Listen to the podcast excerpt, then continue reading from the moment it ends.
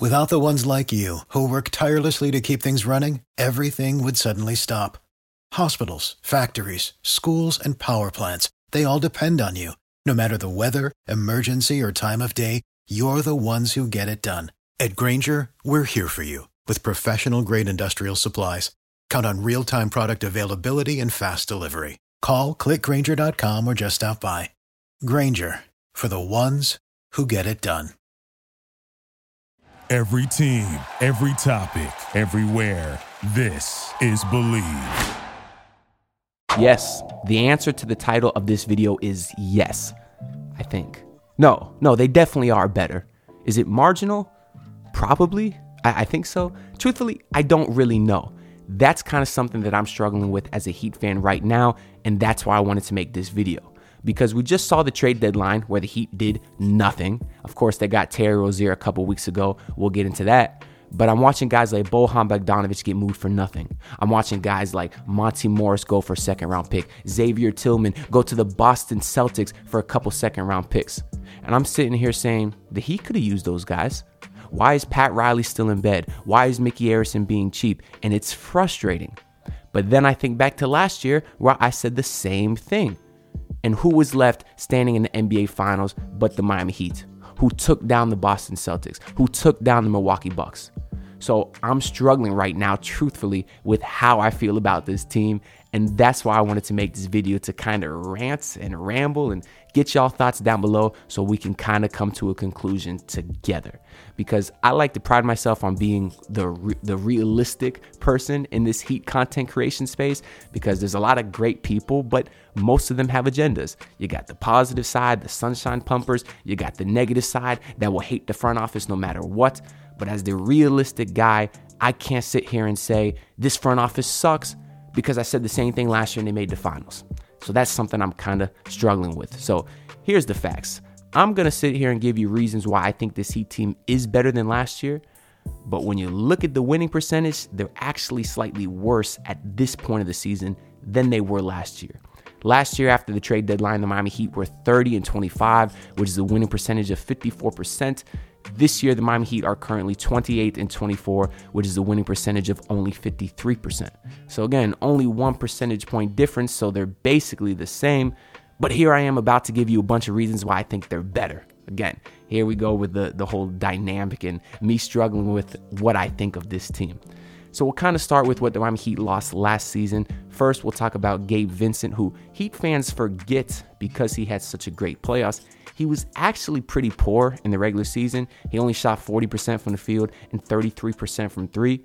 Now, obviously, he was a great defender, but when you compare him to who his kind of replacement is this season, if you want to say it's Josh Richardson, sort of like a loose comparison, Josh Richardson, I think, has actually been slightly better. Now, defensively, Josh Richardson's not as good. He's obviously not doesn't have as big a role as Gabe Vincent. Gabe Vincent was the consistent starter for most of last season, but Josh Richardson this year is shooting 45% from the field and 35% from three. So while those aren't way better than Gabe Vincent, they're significant enough. And I know a lot of Heat fans are hating on Josh Richardson because those numbers aren't great, but he's a minimum contract guy.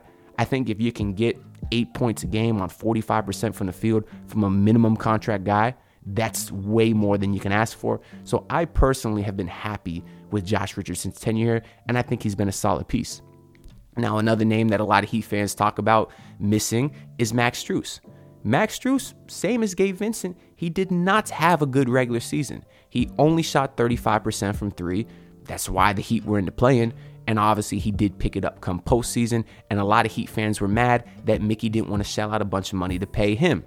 I really wasn't because I believe that you could find some other shooting. And he did with Duncan Robinson, who, by the way, is having a way better season than Max Strus this year and than he personally had himself last year. Because Max Strus this year, he's shooting 33% from three on high volume. That's terrible. That's as bad as Duncan Robinson was last year. So I guess point two of why I think the Heat are better this year than last year is the improvement of Duncan Robinson, who last year shots 37% from the field and 33% from three. God awful numbers, hence why he was getting DNP coaches' decisions. But this year, Duncan Robinson's at 45% from the field and 40% from three. That is significantly better than what Max Strus did last year and what Duncan Robinson did last year. Now, obviously, Duncan's role has been weird, and inconsistent this season. He just had a couple injuries, had the concussion. I would like to see him personally get more into the rotation and play at least 30 minutes a night because I think he is that impactful. I mean, truthfully, I, I want him to start over Tyler Herro, but that's not going to happen. But I think as we get to the second half of the season, Spoelstra will find a way to kind of work him in more. That's another point I should bring up. We can acknowledge how weird the Heat are. The first half of the season could be completely different from the second half of the season. If we want to talk about some internal developments, last year's Bam Adebayo and this year's Bam Adebayo, pretty similar statistics wise, same amount of points per game, hovering right around 20. Last year, Bam was at about 54% from the field. This year, he's at about 51. So you've had a little bit of a drop in efficiency, but obviously that's because Bam's taken a lot more jump shots than he did last year. You could say that's a good thing. You could say that's a bad thing. I think Bam still needs to work on finding the perfect balance of getting to the rim and taking the mid range jump shot. So hopefully that's something he improves on.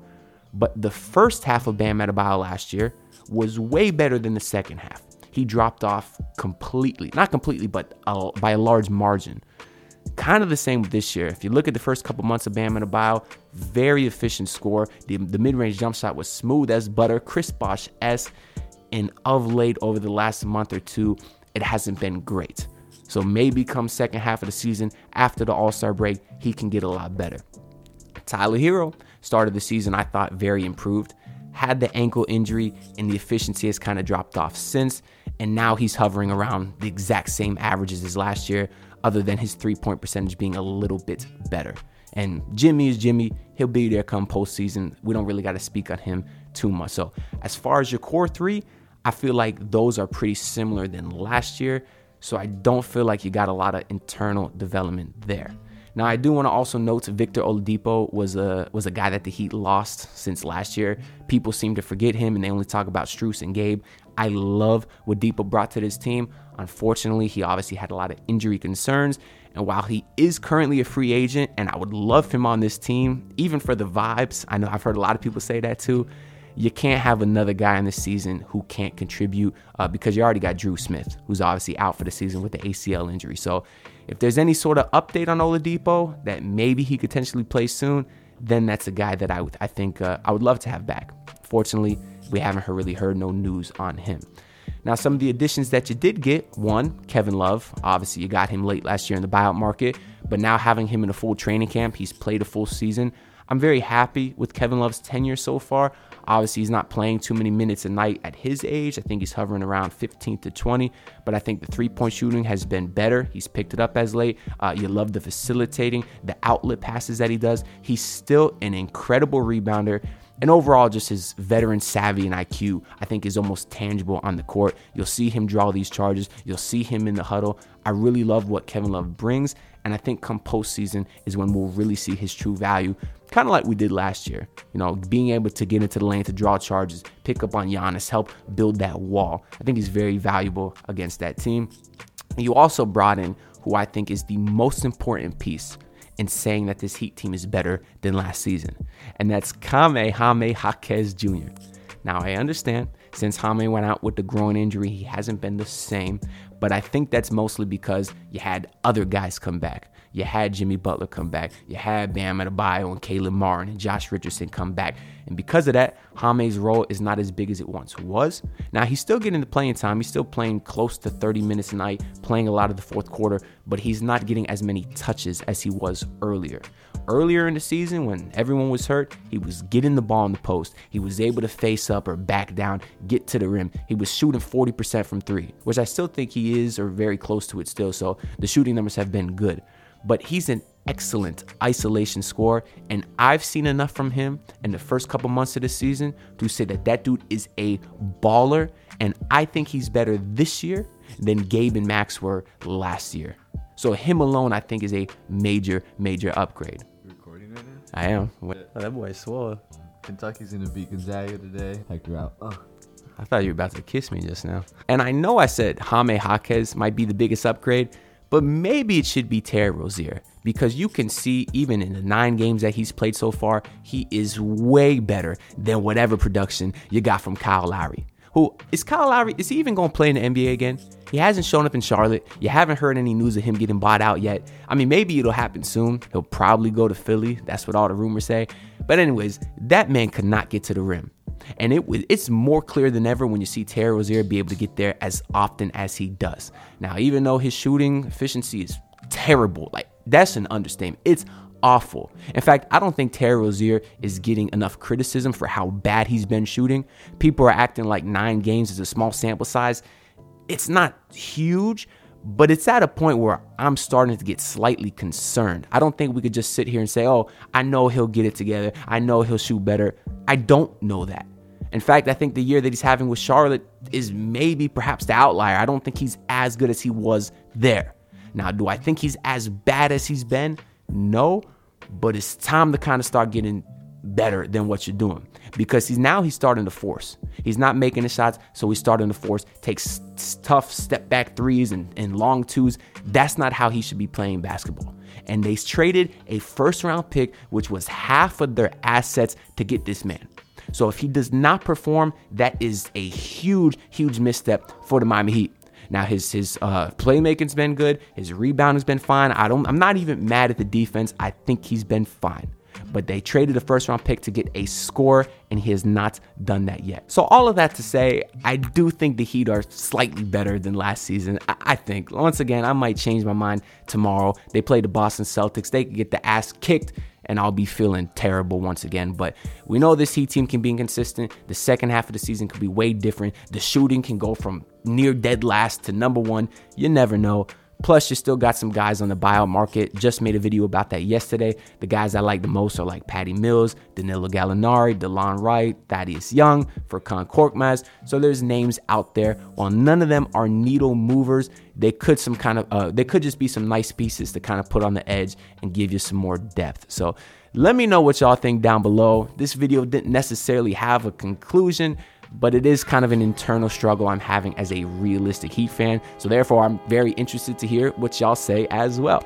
That being said, make sure to leave a like and subscribe because it does help me out a lot. And I'll see y'all next time. Peace out. Look, pull up in your city trying to get that dead face.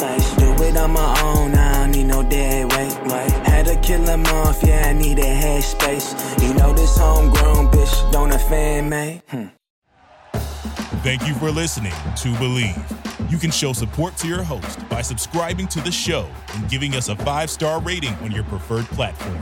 Check us out at Bleav.com and search for B L E A V on YouTube.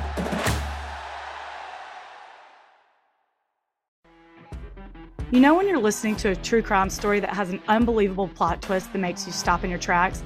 That's what our podcast, People Are the Worst, brings you with each episode. I'm Rachel. And I'm Rebecca. We're identical twins who love true crime cases that make you say, didn't see that coming, and we hate the people responsible for them. Listen to People Are the Worst now on Apple, Spotify, or wherever you get your podcasts.